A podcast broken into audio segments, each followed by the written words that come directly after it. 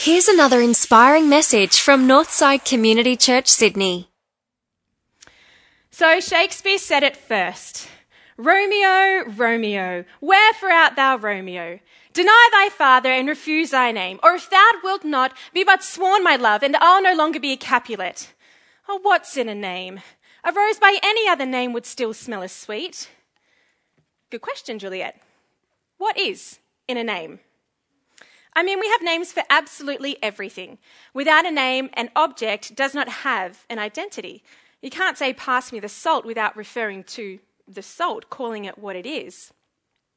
Without saying the name of the item or, or the person, you can't communicate, can you? Without my parents giving me a name, how would anyone be able to refer to me or to get my attention? Or if you're my mum, when you're angry with me, say every other family member's name before you get to mine. Lachlan, listen, whatever your name is. Yes, mum. Sorry. Clearly, I need a name in order to be able to communicate. And these days, we're getting more and more elaborate with our names, and the celebrities are the worst. Yeah, there's kids in Hollywood rolling around with names like Apple, Blue Ivy, Elsie Otter, or if you're Jamie Oliver's children, Poppy, Honey, Daisy Boo, and Petal Blossom Rainbow. Legitimately, that, those are the names of his children. But really, what's in a name? How important is a name? When we look through the Bible, we can see that a name actually means a lot. People weren't just named after their parents' favourite fruit. Names were often given as representations of hopes and dreams of the parents, or a recognition of divine assistance or calling. Look at Abraham. His name was originally Abram, meaning exalted father, until God changed it to Abraham, which means father of a multitude or Hosea's children, who were named according to God's message of judgment on Israel. These poor kids were literally, like their names literally meant unloved and not my people. That's very specific.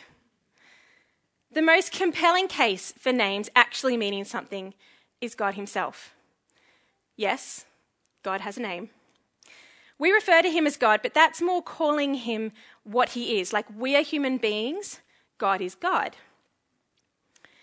So God actually has a name. Rob Bell puts it this way In Hebrew, God's name is essentially four letters.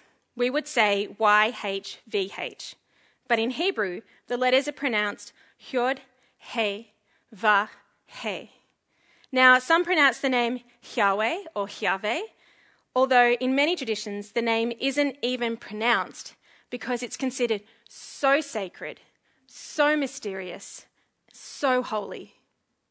In fact, the ancient rabbis believed that they were essentially kind of breathing sounds, and that ultimately the name is simply unpronounceable because the letters together are essentially the sound of breathing. Hyod, He, Fa, He. Is the name of God the sound of breathing? You just took a breath, didn't you? That's something to pause and think about. God's name is the sound of breathing, and breathing is life, and we can't live without it. So, if God would go as far as to give himself a name, a very intentional name that captures who he is, we can see that names are significant. But we don't just have names that our parents give us, we also have names as a way of referring to who someone is to us, for example, mum, dad, sister, brother. When you use those names, you are calling the person by what they are to you. And it's no different with Jesus.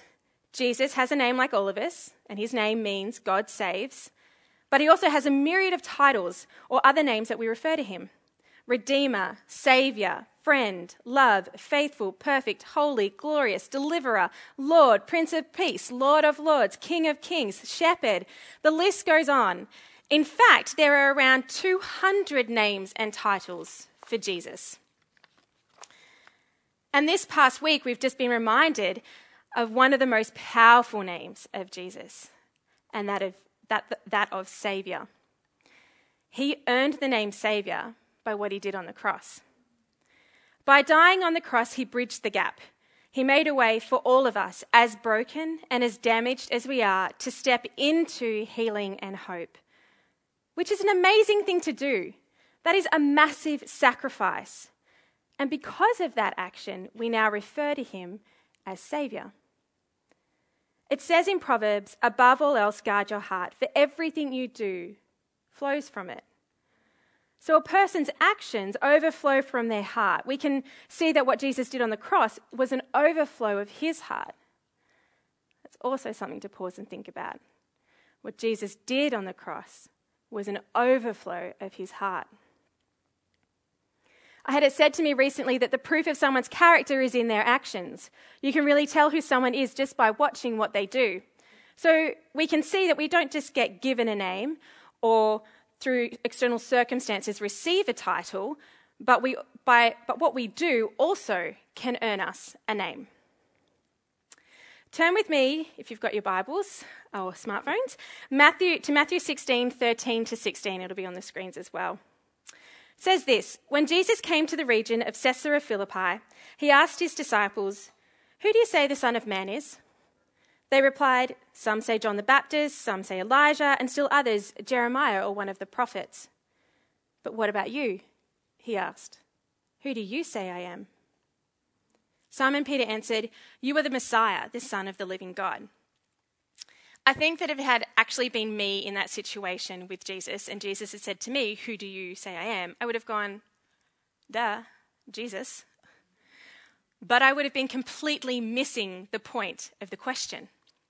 Because Jesus isn't asking what his name is, he's asking, Who do you say I am?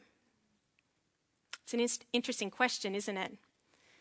Because Jesus has so many names, so many ways in which we refer to him. And there is great power in referring to Jesus in his various names. It reminds us, a forever forgetful, forever doubtful people, of who he is, or what he has done, or what he is to us. So we're going to endeavour to answer Jesus' own question to Peter and ultimately to us Who do you say I am? Because for some of us here, we call him Saviour because we believe he saved us. But we're struggling to call him healer or friend or father or strong tower or hiding place because today we're questioning whether or not he really is those things. We question him as friend because what friend would let their friend suffer the way you feel you're suffering tonight? We question him as father because what father would stand by and let his creation blow each other up? We question him as king of kings because what king would turn a blind eye to the poverty in our world? When it comes down to it, Juliet was actually wrong. There is something in a name. A rose might smell as sweet, but it wouldn't be a rose with a different name. A rose looks a certain way. A rose smells a certain way. A rose grows a certain way. To call it anything else would be redefining what it is. So, if that's the case, that you can't call something just any old name because it changes what it is, then let's look at some of the names we have for Jesus and whether or not he truly is what that name embodies let's ask ourselves who do we say he is?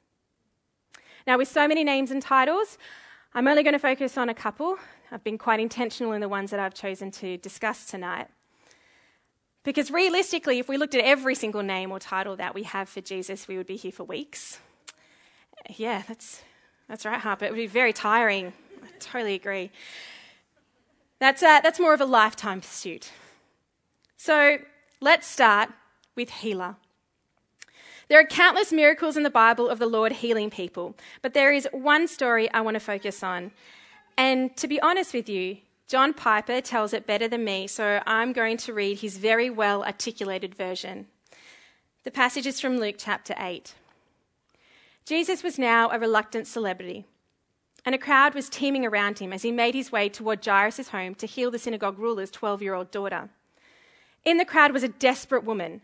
For 12 years, she had suffered from an embarrassing, debilitating disease. All the medical treatments she sought had bled her savings. Nothing had helped. But as she'd seen Jesus, but she'd seen Jesus' healing power. When he touched people, they were healed. if he could just touch her. However, she had a problem. Her problem was the problem. Everyone who came to Jesus for healing had to tell him, and thus everyone around him, what his or her problem was. Jairus had just done that, but a very embarrassing and very personal woman's problem in front of all those men. Even worse, her bleeding made her unclean, which added a deeper level of shame to her embarrassment. But maybe she didn't have to, maybe Jesus didn't have to know that he touched her at all. What if she touched him? With the mass of people all trying to get close to him, she could quickly touch his cloak and nobody would ever know. She pushed and jostled her way toward the rabbi. The closer she got, the greater the knot in her stomach. His disciples were trying to keep people from grabbing him. Her desperation fueled her determination. Suddenly, there was an opening, and she quickly bent down and swept her hand on the edge of Jesus' cloak. As she straightened up and stepped back, she felt a flash of heat through her abdomen. She knew instantly she was healed, and a flash of shocked joy washed over her for about five seconds. Then Jesus stopped and began to search the crowd. He looked concerned and said loudly, Who was it that touched me? A flash of fear washed over the woman. Those closest pulled back from Jesus. Everyone looked at everyone else. There were various declarations of, I didn't do anything. But the woman froze. Peter, with some irritation, said to Jesus, Master, the crowd surround you and are pressing in on you. For goodness sake, everybody's trying to touch you. But Jesus, still looking, said, Someone touched me, for I perceive the power has gone out of me. The woman realized she'd been caught. It had never occurred to her that she might be stealing this healing. Meekly, she said, It was me. She stepped back towards Jesus, and the crowd parted. In tears, she dropped to her knees in front of him. I touched you, Master. And she poured out her shame in front of everyone. Jesus was clearly moved. He leaned toward her and wiped her tears and says, Daughter, your faith has made you well. Go in peace. I could have chosen any number of examples in the Bible to show you that Jesus rightfully owns the title of healer. But this one stood out to me because this woman didn't just go to Jesus because she thought he might heal her. She went in the confidence and belief that he was able to heal her. It's not like she was healed and then believed Jesus could do it. She believed before she even got close to him that he could and that he would. She ascribed the name of healer to him before she received any healing. That is putting great confidence in the person you are giving that name to. Jesus knew who had touched him. He knew before she even thought about doing it. But Jesus doesn't call her out on it because he wants to expose her. No, he wants to highlight her belief. She called him healer before she was healed. That is a great display of faith. We all have some sort of hurt or pain we need healing from. Anything from physical ailments, emotional scarring, addictions, spiritual hurts, the list goes on. We all have some sort of secret shame, just like this woman. And maybe some of us here today, in order to take that first step toward healing, need to attribute to Jesus the name of healer before we receive healing. There is so much power in speaking out your faith in his ability to heal. The next name I want to touch on today sounds a bit funny, but it works, so go with me. It's that of author. In Hebrews 12:2, Jesus is described as the author and perfecter of our faith. An author creates their characters, gives them identities, and then provides them a purpose, a meaning, or a calling, a reason to exist. Matthew 4 18 to 22 documents one such instance where Jesus provides purpose to a group of men. It says, As Jesus was walking beside the Sea of Galilee, he saw two brothers, Simon called Peter and his brother Andrew. They were casting a net into the lake, for they were fishermen. Come follow me, Jesus said, and I will send you out to fish for people. At once they left their nets and followed him. Going from there, he saw two brothers, James, son of Zebedee, and his brother John they were in a boat with their father Zebedee preparing their nets. Jesus called to them, and immediately they left the boat and their father and followed him. So we've got four guys going about their normal working day. They were fishermen, it was the family business. So from a young age, they were probably pretty clear on their purpose catch fish, sell fish. And I hazard a guess that maybe they were somewhat satisfied with that life. But then Jesus comes on the scene and he calls to them, asking them to join him in the purpose that he has for them. You were born with purpose, not a purpose. We so often get caught up in this idea that we were created for one thing and one thing only. Like we only have one shot to make it in whatever career we feel called to. And if you don't wake up to that calling or you miss the opportunity, then that's it for you. Life of mediocrity. No chance. But Jesus doesn't show us that. He shows us through taking a bunch of guys who were already probably quite content in their vocation of fishermen and provides them with another purpose. And it doesn't stop there because the 12 disciples don't stay disciples just following Jesus around wherever he went. No, they're repurposed again into missionaries and pastors, into prophets, into men charged with changing, with bringing the good news of Jesus to the world. He, as the ultimate author, provides ultimate purpose to our lives, and it turns out to be the greatest journey.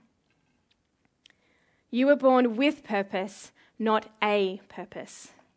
For those of you who have lost hope in what you thought was your calling or purpose, know that you have not lost your saltiness. Jesus has created you with purpose, and it is waiting for you to see that anything is possible in Him. For those of you who are in pursuit of a specific calling, know that once you reach that purpose, it doesn't end there. In fact, it's just the beginning of another purpose. Another way that God will use you for his glory. We need to see Jesus for what he is, the author of our lives. And with him writing the story, you know it will be anything but dull. As I mentioned earlier, there, we would be here for days thoroughly unpacking all that Jesus is. But ultimately, there is one thing, one undeniable trait that he exudes, and it is this love. It's really hard to pick one act of love because they all, especially the cross, display the depth of his affection for us. We've seen it so beautifully communicated over the past week with Easter. The cross is the greatest act of love. But there is one act I find altogether beautiful and humbling and intimate.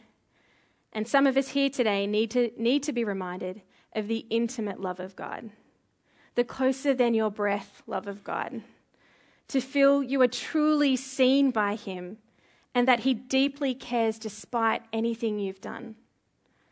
To be refreshed in the depth of His affection for you and to be able to call Him my love. John 13, 1 to 17. It was just before the Passover festival. Jesus knew that the hour had come for him to leave this world and go to the Father. Having loved his own who were in the world, he loved them to the end. The evening meal was in progress, and the devil had already prompted Judas, the son of Simon Iscariot, to betray Jesus. Jesus knew that the Father had put all things under his power, and that he had come from God and was returning to God. So he got up from the meal took off his outer clothing, wrapped a towel around his waist. After that, he poured water into a basin and began to wash his disciples' feet, drying them with the towel that was wrapped around him. He came to Simon Peter, who said to him, Lord, are you going to wash my feet? Jesus replied, You do not realize now what I'm doing, but later you will understand. No, said Peter, you shall never wash my feet. Jesus answered, Unless I wash you, you have no part with me. Then, Lord, Simon Peter replied, Not just my feet, but my hands and my head as well. Jesus answered, Those who have had a bath need only to wash their feet. Their whole body is clean. And you were clean, though not every one of you. For he knew who was going to betray him, and that was why he said not everyone was clean. When he finished washing their feet, he put on his clothes and returned to his place. Do you understand what I have done for you? He asked them. You call me teacher and Lord, and rightly so, for that is what I am. Now that I, your Lord and teacher, have washed your feet, you also should wash one another's feet. I have set you an example that you should do as I have done for you. Very truly, I tell you, no servant is greater than his master, nor is a messenger greater than the one who sent him. Now that you know these things, you'll be blessed if you do them. So, a bit of cultural context for you. This act of washing feet was, re- was reserved for the most insignificant, most unseen servant of the household. And if there wasn't a low ranking servant in the household, guests were expected to wash their own dirty feet. The master of the house would never stoop so low as to wash someone else's feet. When I was reading through this passage, two phrases kept sticking out to me. They were uh, verse, one, uh, verse 2, sorry. The evening meal was in progress, and the devil had already prompted Judas, the son of Simon Iscariot, to betray Jesus. And verse 11, for he knew who was going to betray him, and that was why he said, Not everyone was clean. Every time I read those passages, I, I almost disregarded them. It's like, yep, okay, Jesus knew who was going to betray him, got it. But in those verses is the true way Jesus shows us the depth of his love. Both passages mention that Judas was going to betray Jesus and that Jesus knew that. I think because we live in this post cross world, we just accept Judas as the bad guy, like he's the naughty disciple. Like I, when I was looking up meaning of names last night, I looked up the name of Judas, and one of these websites actually said Judas, meaning the apostle who betrayed Jesus. This name is shunned. Literally, that's what it said. So we kind of give, you know, Judas this like, you're the bad one, you're the bad egg. But is that the way that Jesus saw him? The 12 disciples were not chosen at random. They weren't some guys that Jesus thought were kind of funny, so why not hang out with them for a few weeks? No, he specifically chose each one of them, which means Jesus chose Judas despite knowing he would betray him. And not just that, but Jesus chose to befriend him. He chose to keep Judas in his inner circle of friends. He even chose to wash Judas's feet, something performed by the most insignificant servant of the household. Jesus knew Judas was going to betray him. He knew that in a matter of hours, Judas was somehow going to turn him over to the authorities. And in that moment, there was any number of things Jesus could have done. He could have exposed Judas, he could have kicked him out onto the street, he could have called down the wrath of heaven if he had wanted to. Instead, what does he do? He gets down on both knees, picks up Judas's feet, and begins to lovingly wash them. He instead chooses to love Judas. We get it wrong, like all the time. We somehow convince ourselves that because we haven't been a good person, we don't deserve the love of God. Like we don't have a right to call him our love, as if our actions somehow prevent his ability to love us. What we see in this interaction between Jesus and Judas is a love that is far beyond our understanding. Jesus already knows. He already knows every way you are going to fail him. He already knows every way you are already broken, every way you are already hurting, every way you are going to hurt others, every way you're going to hurt him and He loves you anyway. I pray you see the master of the house comes to you tonight. And instead of doing what you expect him to do or what he rightfully should do, I pray you see him lovingly kneeling down in front of you, washing your feet. Who do you say I am? It's a simple question, but the answer is exceptionally powerful we can ascribe to Jesus the names he embodies and is worthy of, then we are reminding ourselves of who Jesus is, what he is capable of, and who he is to us. We have seen the depths of his, his love and we've experienced the width of his grace and have found in him purpose. Not because he talked a good game, but because in all that he did whilst here on earth, he lived it out. It was an overflow of his heart. So, what name do you need to call out tonight? Is it healer? or Father or Lord? What are you in need of from Jesus today? His grace, His forgiveness, His love? Who do you say Jesus is? My answer to that question doesn't matter to you. And it doesn't matter the person on your left or the person on your right. Their answers don't matter to you.